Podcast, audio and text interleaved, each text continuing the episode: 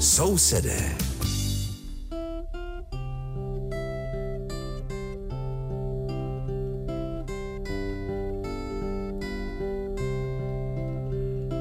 Liebe Hörerinnen und Hörer, Sie hören die Sendung Nachbarn, die den Deutschen in Tschechien gewidmet ist. Aus dem Rundfunkstudio in Karlsbad begrüßt Sie der Maler Richard und aus dem Studio in Aussig an der Elbe Veronika Kindlova.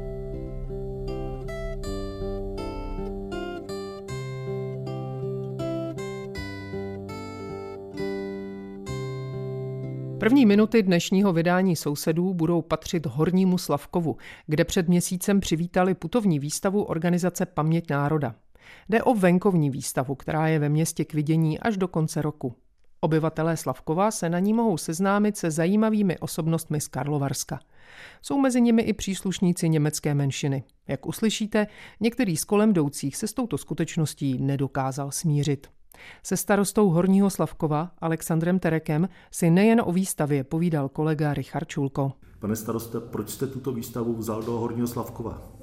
Je to už eh, na základě zkušeností z paměti národa, eh, jak osobní, eh, tak i po pracovní stránce, protože naše školy spolupracovaly už v loňském roce na natáčení těch reportáží, těch vzpomínek, zaznamenávání těch pamětí a považuji to já osobně a i lidé, které, kteří se mnou spolupracují na radnici za důležité pracovat s tou historií připomínací a, a postupně se s ní vyrovnávat, Eh, protože vidíme neustále, že eh, není to úplně, úplně ještě eh, uchopeno, co se týče té historie, ať už té válečné, předválečné, ale i té poválečné a Horní Slavkov má i, i tu takovou temnější stránku historie, kdy tady byly po válce po, po 48. roce zřízeny lágry pro politické vězně, eh, kteří byli nuceně nasazeni eh, k pracem eh, a k těžení uranu.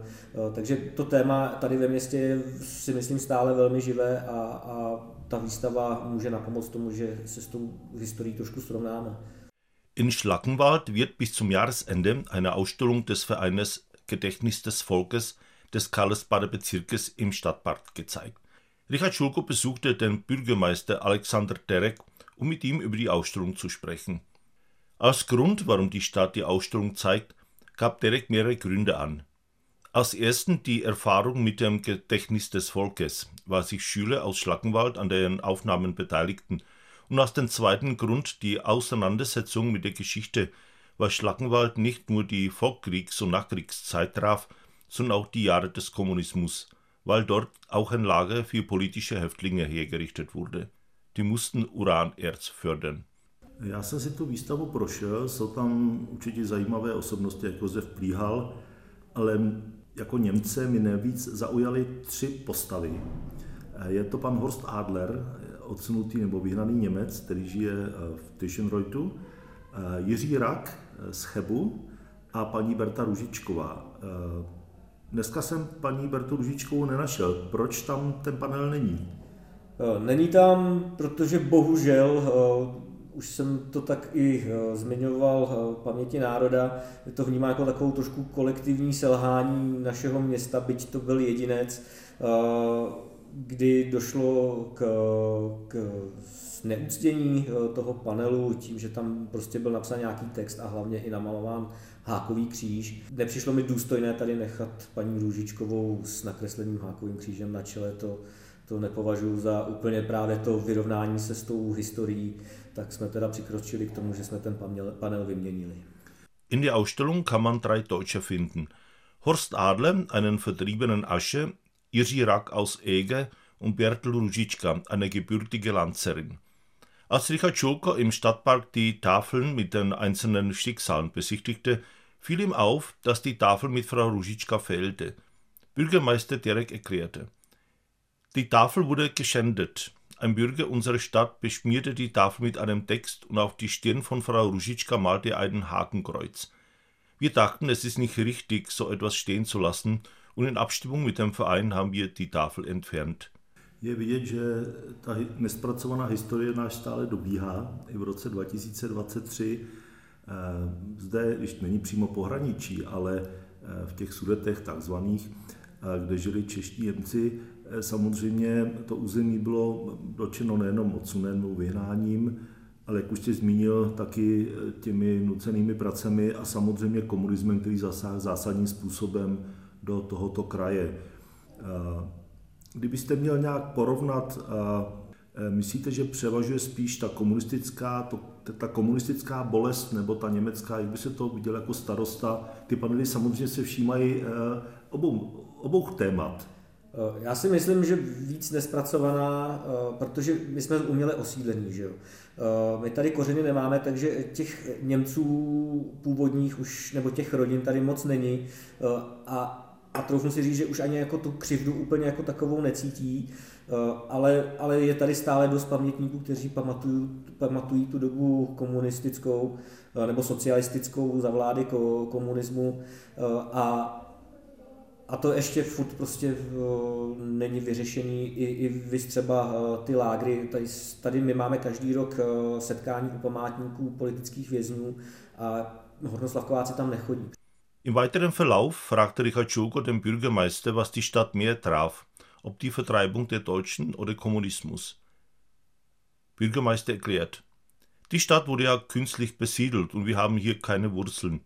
Ich denke, dass die größeren Wunden der Kommunismus verursachte, fuhr Derek fort. Es leben hier noch ganz wenig Deutsche und die spüren nicht mehr so stark die Ungerechtigkeit. Die kommunistische Vergangenheit lebten aber noch viele hiesige Bürger und es ist noch alles zu lebendig. Jedes Jahr erinnern wir an die Opfer aus den Reihen der politischen Häftlinge und die Bewohner gehen nicht zu der Gedenkstunde hin. Existují spolky nebo nějaké združení, eh, které tuto téma zpracovávají? Je tady hornický spolek Barbora eh, a, a spíš takový jedinci, kteří eh, jdou do hloubky té historie, ale spíš dál eh, nebo víc do hloubky, ne, ne do té předválečné nebo poválečné doby, spíš úplně do té historie. A žádné tradice tady nepřetrvávají, to je prostě za mě úděl těch sudet. Pane starosta, vám děkuji za rozhovor a přeji ty plány, které máte s městem, ať se vám vydaří. Děkuji. Také děkuji. Im weiteren Gespräch erwähnte Bürgermeister Alexander Terek den Bergmannsverein Barbara, welcher sich aber mit der älteren Geschichte befasst, nicht aber mit der neueren Geschichte der Stadt. Wie auch anderswo im sogenannten Sudetenland hatten sich auch im Schlackenwald keine Traditionen erhalten. Das war das Gespräch mit dem Bürgermeister von Schlackenwald über die Ausstellung des Gedächtnis des Volkes, die bis zum Jahresende im Stadtpark zu sehen ist. So příštích minutách se vydáme do Krušnohorského Freibergu. Tamní Ohain Schule už sedm let pořádá výměny studentů s českými školami. Jak se ve Freibergu daří školákům z České příbramy, zjišťoval Matias Vecl z naší partnerské stanice MDR. Jak uslyšíte, do Freibergu přijelo 15 žáků školy v Příbrami, se svými německými protějšky se domlouvali anglicky nebo německy. Čekal na ně pěkný program, jehož součástí bylo poznávání hornických památek a míst spjatých s těžbou v Krušnohoří. Ostatně Příbram je také městem s hornickou tradicí. In den nächsten Minuten besuchen wir die Stadt Freiberg im Erzgebirge. Die dortige Ohain-Schule organisiert seit sieben Jahren Schüleraustausche mit tschechischen Schulen. Matthias Wetzel von unserem Partnersender MDR1 hat herausgefunden, wie es Schülern aus dem tschechischen Příbram in Freiberg geht. Mit der schmissigen Trittstratschpolka von Johann Strauss begrüßte die 8c der Gottfried Papst von Ohain Schule die Delegation aus dem tschechischen Pschibram. 15 Schülerinnen und Schüler der 8. Jahrgangsstufe erwartet bis zum Donnerstag ein interessantes Programm unter dem Motto Bergbau, sagt Jens Gerne Groß, der Leiter der Gottfried Papst von Ohain Schule. Heute sind wir in Halsbrücke und morgen geht es dann nach Marienberg, lauter zum Pferdegöbel bzw. nach Annaberg. Und am Donnerstag, den Abschluss, werden wir hier gemeinsam am Vormittag hier in der Schule verbringen. Deutschlehrerin Stepanka Kaliwodowa ist beim Schüleraustausch von Anfang an dabei. Die Atmosphäre mit ihren deutschen Kollegen ist inzwischen fast schon familiär. Es ist immer toll, weil wir treffen die gleichen Lehrer, aber die Schüler sind immer neu. Also das Programm ist super vorbereitet von der deutschen äh, Seite und ich meine auch von unserer Seite. Die Verständigung unter den Schülern sei kein Problem. Meist auf Englisch, aber auch auf Deutsch, denn das ist die zweite Fremdsprache an der Schule im Pschibram. Auch die 14 Jahre alte Lucia hofft, ihr Deutsch ein wenig verbessern zu können. Sie freut sich jedenfalls schon auf die nächsten Tage. Bei uns durften die besten Schüler aus der achten Klasse mitfahren und ich war zum Glück dabei.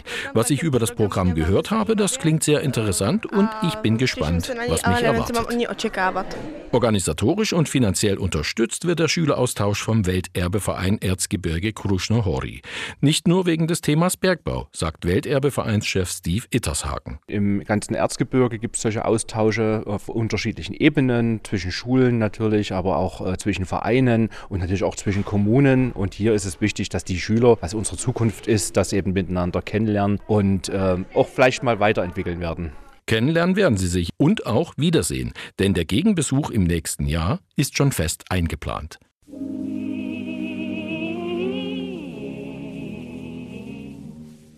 Irgendwo auf der Welt ist ein kleines bisschen Glück und ich träume davon in jedem Augenblick.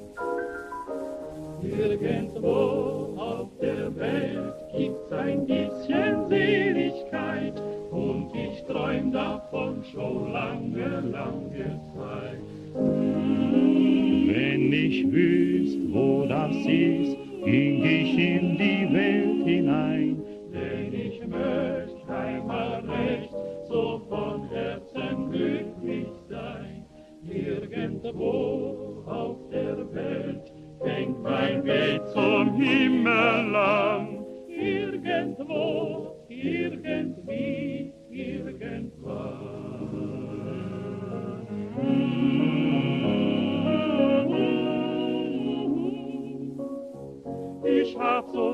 Sehnsucht, ich träum so wohl, eins das Weg mir nah sein. Ich hab so Sehnsucht, ich hab gehofft, bald wird das Stunde da sein. Tage und Nächte wart ich darauf. Sousede. Před námi je třetí adventní neděle, do štědrého dne zbývá už jen devět dní. Kolega Richard Šulko pro vás u této příležitosti připravil adventní povídání v egerlandském dialektu. Liebe Leid, liebe Freunde, zu der Adventszeit 2023 wünsche enke rohrige und gesunde Zeit mit engen Familien und Freunden. Zu Weihnachten wünsche ich auf eine gesunde Feiertag und fürs Neues Go nur das Beste. Für die schöne Zeit habe ich für enke Weihnachtsgeschichte geschrieben. Viel Spaß beim Zuhorchen. Wenn Fächerle helfen, diese Weihnachtsgeschichte 2023 aus dem Echerland von Molerich hat. Urfang der Adventszeit 1943 war am Plachtin ganz traurig. Es sind schon lang keine Briefe von der Ostfront gekommen und Weiber haben nicht gewusst, was mit ihren Mannen los ist. Mitten im Dorf lebt eine junge Mama, was ein dreijähriges Baby gehabt hat. Schon seit August hat sie keine Nachricht von ihrer Mutter gekriegt. Sie hat nur gewusst, dass sie irgendwo in Russland ist. Es war ein Kriegsgauer und man hat nicht viel zum Essen gehabt. Und über Geschenke zu Weihnachten hat man überhaupt nicht reden können. Und so ist sie, wenn der goldene Peppi auch geschlafen ist, immer in den Plachtiner Wald gegangen, um zu kreinen und zu beten. Auf den kleinen Seppel hat man dann immer die Wabe aufpassen. Es war so um den 22. Dezember, als die junge Mama ein Wunder erlebt hat. Sie ist wieder, wie fast jeden Abend, Affi zu der heiligen Theresia gelaufen und hat angefangen zu beten. Nach dem Vater unser hat sie nur den Engel des Herrn beten. Alles ist den Wald ein komischer Klang gekommen ist. Das hat gelungen wie, komm her, komm her. Die junge Mama hat nie Angst gehabt, weil sie hat mir alle die schwere Arbeit machen. Sie ist im Gottes Namen die Stimme nachgegangen die hat sie immer tiefer und tiefer in den Wald aufgequert, bis sie in dem Felsen nicht weit weg von dem Forsthaus war. Sie hat immer auf Ehren geschaut und hat auf die Kerzen aufpasst, die in ihrer Lampen brennt hat. Sie ist gegangen und gegangen, bis auf einmal die Stimme verstummt war. Sie hat ihre Augen auf Gericht und wo sieht sie? Umherum sind alle möglichen Viecher gestanden. Hirsch, Urei, Fuchs, Wildschweine, Eichkatze und viel mehr und vor ihnen auf so einer Steinplatten waren Geschenke für die Sepperl, Nuss, Hutzel, Fell vom Hirsch und Wildschwein und andere Sachen. Die Mama hat dann auf den Himmel aufgeschaut und gesagt, liebes Christkindl, Dankeschön. So City.